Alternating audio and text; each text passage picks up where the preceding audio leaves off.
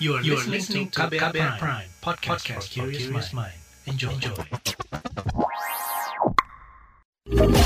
Kamu lagi dengerin What's Trending K B R Pagi.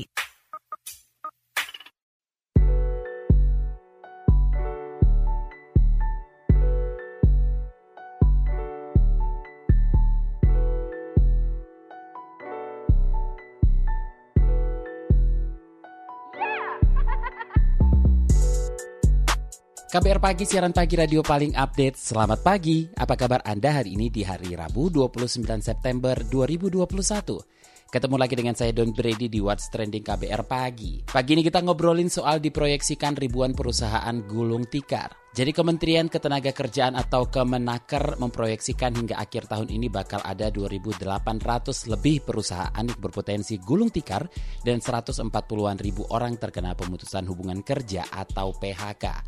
Hal ini diungkap Dirjen Pembinaan Hubungan Industrial dan Jaminan Sosial atau P H I dan Jamsos Kemnaker Indah Anggoro Putri saat rakar dengan Komisi Ketenagakerjaan D P R dua puluh delapan September kemarin. Selain itu, Kemnaker juga meramal akan ada sekitar sejuta orang lebih yang dirumahkan. Ramalan dibuat berdasar tinjauan Dinas Ketenagakerjaan terkait permasalahan hubungan industrial akibat covid sembilan belas. Indah juga menambahkan bahwa angka tersebut belum final karena masih dilakukan mediasi oleh pihaknya. Ia masih berharap angka itu bisa turun. Di sisi lain, Indah menyebut angka tersebut berbeda dengan catatan B P J S Ketenagakerjaan yang menunjukkan lebih besar jumlah pekerja yang sudah mengklaim Jaminan Hari Tua atau J H T akibat P H K. Nah, sebelum kita bahas lebih lanjut, kita simak dulu opini warganet plus enam puluh dua berikut ini.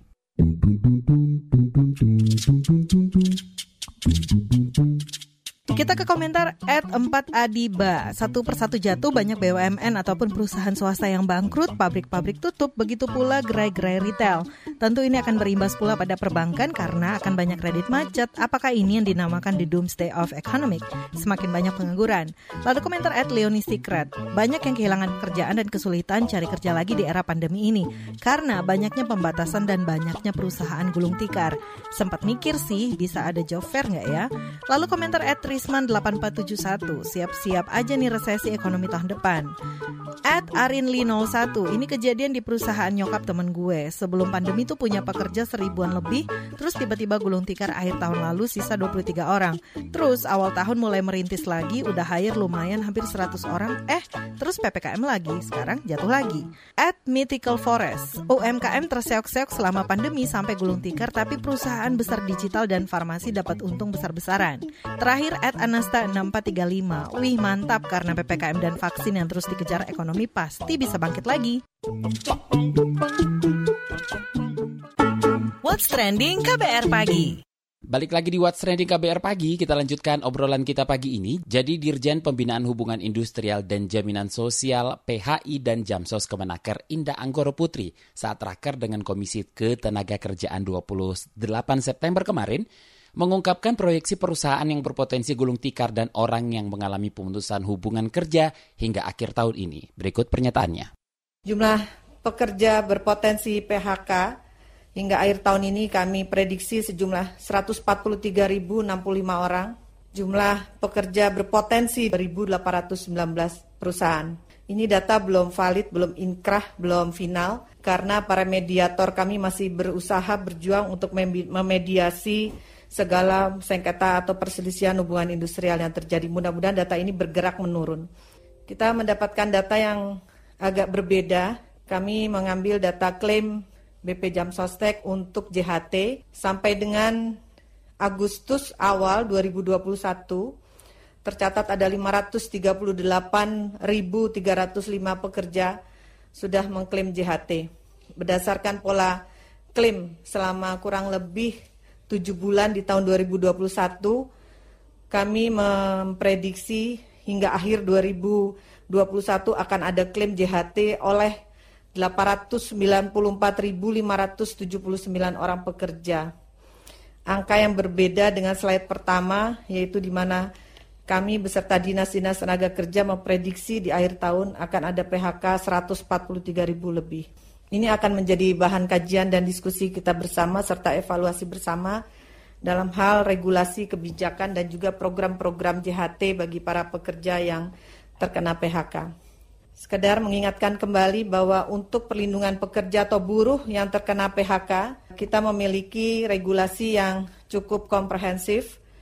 Untuk itu ada terkait dengan kesehatan yang dikelola oleh B P J S Kesehatan dan juga yang dikelola atau dieksekusi oleh B P J S Ketenagakerjaan.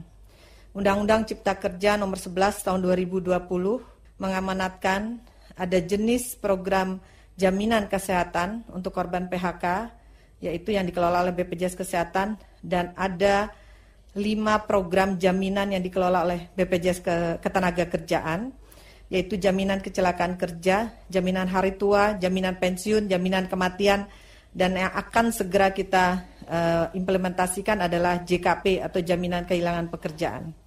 Kemudian terdapat kecenderungan P H K, peningkatan P H K dalam masa pandemi covid sembilan belas yang memang sudah kita mitigasi, sehingga pekerja yang mengalami P H K dapat mengajukan klaim manfaat J H T satu bulan setelah P H K. Ini juga akan terjadi penumpukan kebutuhan dana untuk membayar klaim-klaim J H T. Untuk itu, dan kami juga memitigasi ketahanan dana jaminan pensiun di tahun dua ribu tiga puluh. Sesuai dengan peraturan yang ada, maka kita sudah prediksi akan ada penumpukan kebutuhan dana dari B P Jamsostek untuk membayar klaim jaminan pensiun di tahun dua ribu tiga puluh. Mudah-mudahan ini dapat kita siapkan bersama. Pada kesempatan yang sama, Direktur Pelayanan B P J S Ketenagakerjaan Roswita Nila Kurnia turut memaparkan besaran jumlah pekerja yang sudah mengklaim Jaminan Hari Tua atau J H T akibat P H K sepanjang Januari hingga Agustus dua ribu dua puluh satu. Kita simak berikut ini.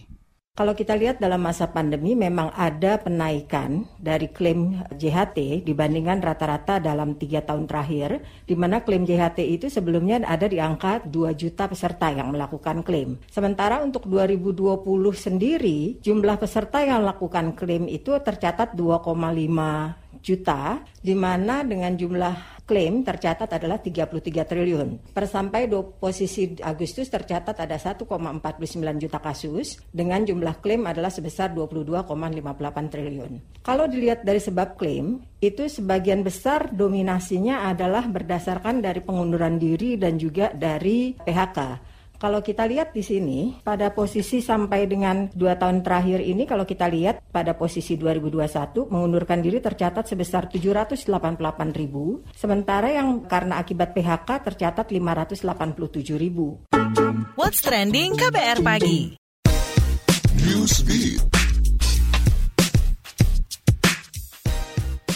Pemerintah Malaysia akan menindak tegas guru yang menolak vaksinasi covid sembilan belas. Menteri Pendidikan Malaysia, Datuk Razif Jidin mengungkapkan, guru yang menolak vaksin akan dipindah tugaskan. Penolakan vaksinasi dianggap mengganggu rencana pembukaan sekolah tatap muka dan mengancam keselamatan para murid di sekolah nantinya. Saat ini, pemerintah masih memberikan kesempatan pada guru-guru untuk divaksin. Jidin mengungkap ancaman ini berpengaruh pada sikap guru. Dari dua ribu lima ratus guru yang menolak divaksin, lima ratus diantaranya sudah mau divaksinasi. Tentara Garda Nasional sedang dipertimbangkan untuk mengisi kekurangan staf rumah sakit di New York. Bahkan, menurut Gubernur New York, Kathy Hochul, seperti dilansir Reuters, petugas Garda Nasional akan menjaga rumah sakit dan fasilitas medis lainnya. Pasalnya, sekitar puluhan ribu tenaga kesehatan memungkinkan tak bisa bekerja karena belum disuntik vaksin covid sembilan belas. Sekitar enam belas persen dari empat ratus lima puluh ribu staf rumah sakit negara bagian belum sepenuhnya divaksinasi. Pandemi covid sembilan belas membuat usia harapan hidup masyarakat dunia berkurang drastis. Berdasarkan studi dari Universitas Oxford, Inggris, pandemi virus corona membuat harapan hidup penduduk dunia turun ke posisi terendah sejak Perang Dunia kedua. Penurunan paling drastis dialami warga Amerika yang harapan hidupnya berkurang dua tahun. Sedangkan di negara lain harapan hidup berkurang hingga lebih dari enam bulan. Penelitian ini dilakukan di sejumlah negara di Eropa, Amerika, dan Chile. Mengutip Reuters, harapan hidup berkurang karena tingginya kasus kematian akibat covid sembilan belas. Saat ini, jumlah pasien yang meninggal karena virus ini mencapai hampir lima juta orang secara global.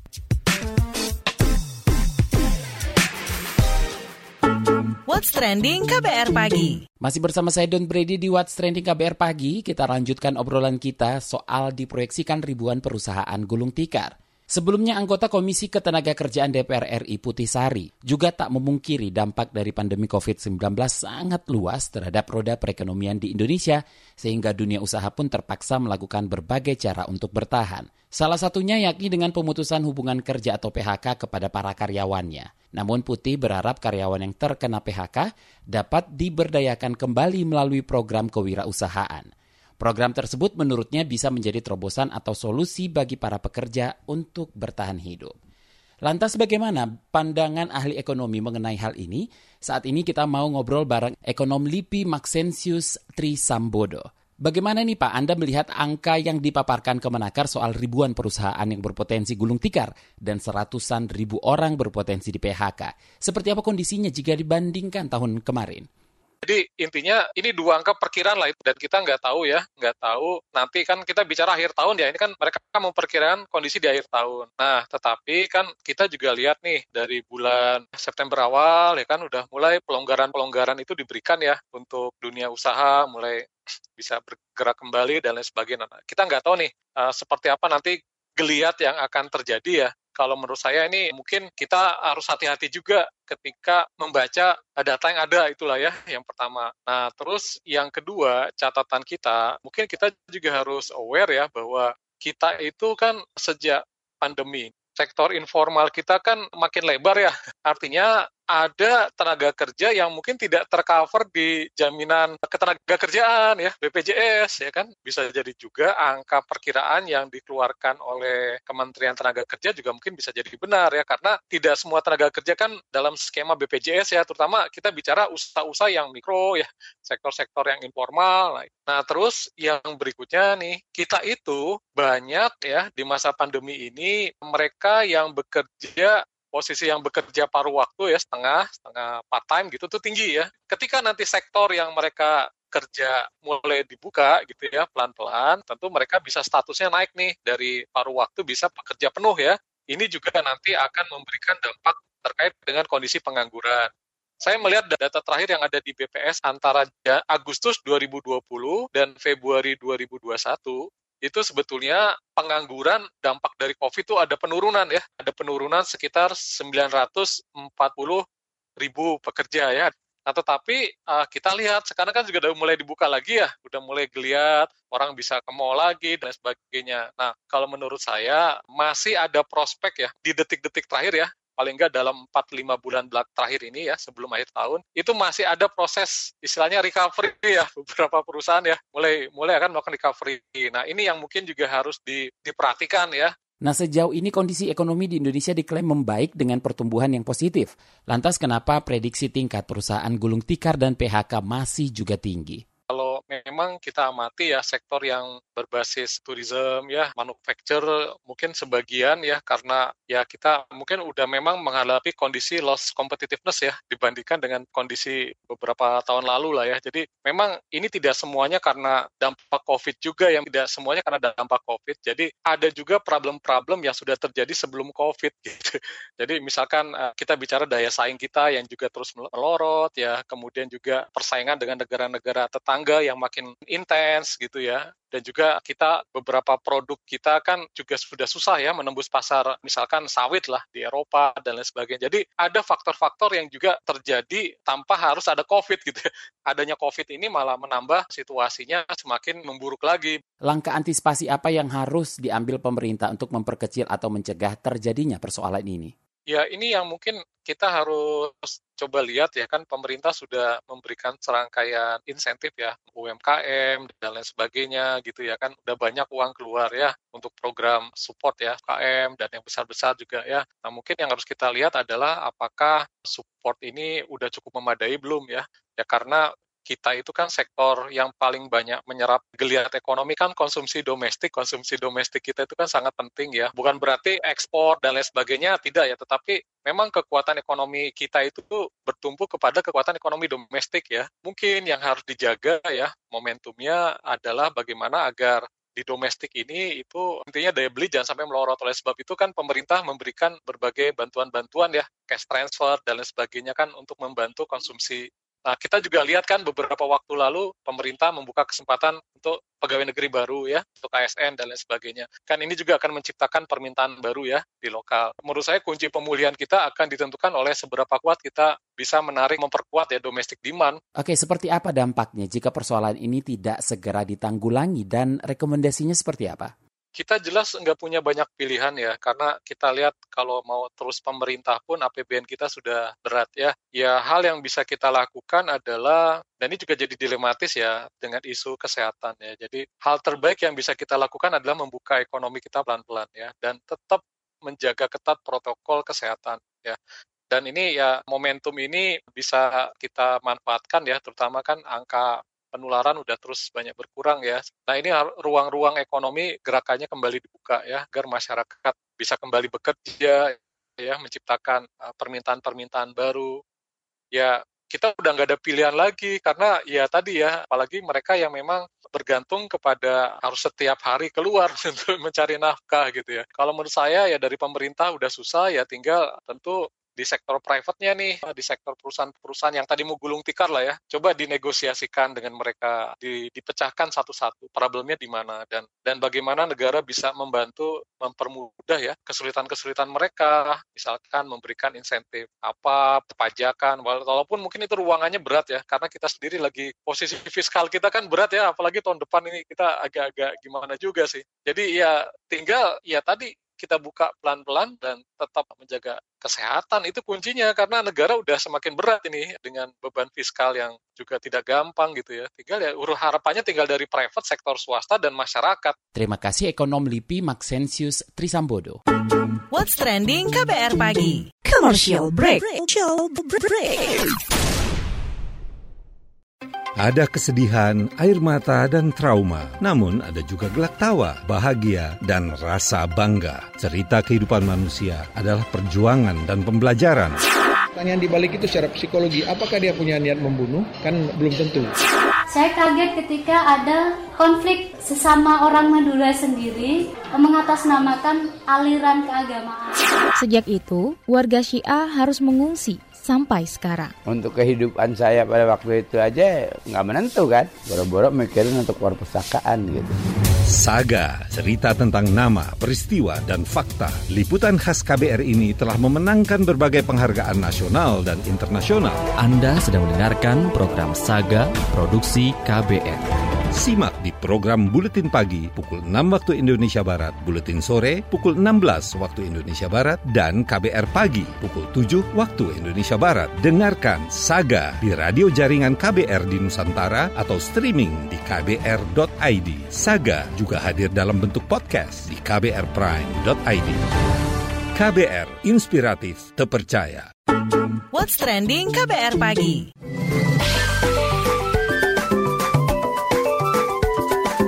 WhatsApp Indonesia. WhatsApp Indonesia dimulai dari Jakarta. Pemerintah akan melakukan pendeteksian secara khusus terkait bermunculannya kasus covid sembilan belas selama pembelajaran tatap muka atau P T M. Menteri Kesehatan Budi Gunadisadikin mengatakan sudah diperintahkan Presiden Joko Widodo untuk melakukan strategi penanganan pandemi selama aktivitas P T M. Menteri Budi menjelaskan, pendeteksian secara khusus itu dalam bentuk tes acak covid sembilan belas terhadap sepuluh persen yang menggelar P T M. Alokasi tes acak akan dibagi secara proporsional pada tingkat kecamatan. Hanya tiga puluh siswa dan tiga guru yang akan dites covid sembilan belas di sekolah yang jadi target tes acak terkait P T M itu.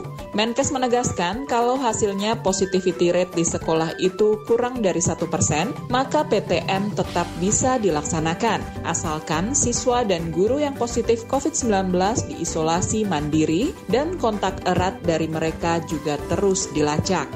Masih dari Jakarta, Menteri Koordinator Perekonomian sekaligus Koordinator P P K M di luar Pulau Jawa dan Bali, Airlangga Hartarto, mempersilahkan Persatuan Sepak Bola Seluruh Indonesia P S S I menggelar Liga dua dua ribu dua puluh satu di luar Pulau Jawa. Erlangga beralasan sepak bola merupakan ajang penting jelang Indonesia menjadi tuan rumah Piala Dunia U dua puluh dua ribu dua puluh tiga nanti. Politisi Golkar ini menegaskan perhelatan itu berlangsung tanpa penonton dan menyesuaikan protokol kesehatan covid sembilan belas. Erlangga menambahkan masyarakat dapat menyaksikan pertandingan sepak bola Liga dua melalui siaran langsung. Ia mengimbau agar masyarakat dan pendukung klub sepak bola tetap berada di rumah. Sebelumnya, operator kompetisi P T Liga Indonesia Baru atau L I B melakukan drawing bersama dua puluh empat klub peserta Liga dua. Hasilnya, dua puluh empat klub dibagi menjadi empat grup dengan dua pembagian wilayah, yakni Pulau Jawa dan di luar Pulau Jawa. Terakhir, mampir Papua. Gubernur Papua Lukas N M B mengapresiasi persembahan empat medali emas dari kontingen Papua cabang olahraga sepatu roda pada Pekan Olahraga Nasional atau P O N dua puluh di Papua. Juru bicara Gubernur Papua Muhammad Rifai Darus di Jayapura menyebut persembahan emas itu membanggakan dan mengharukan masyarakat Papua. Kata Rifai, prestasi kontingen Papua itu meningkat pesat dibanding P O N sebelumnya, yang hanya memperoleh satu medali dari cabur tersebut. Salah satu medali dipersembahkan oleh atlet muda Papua berusia empat belas tahun bernama Dev Emmanuel Abel.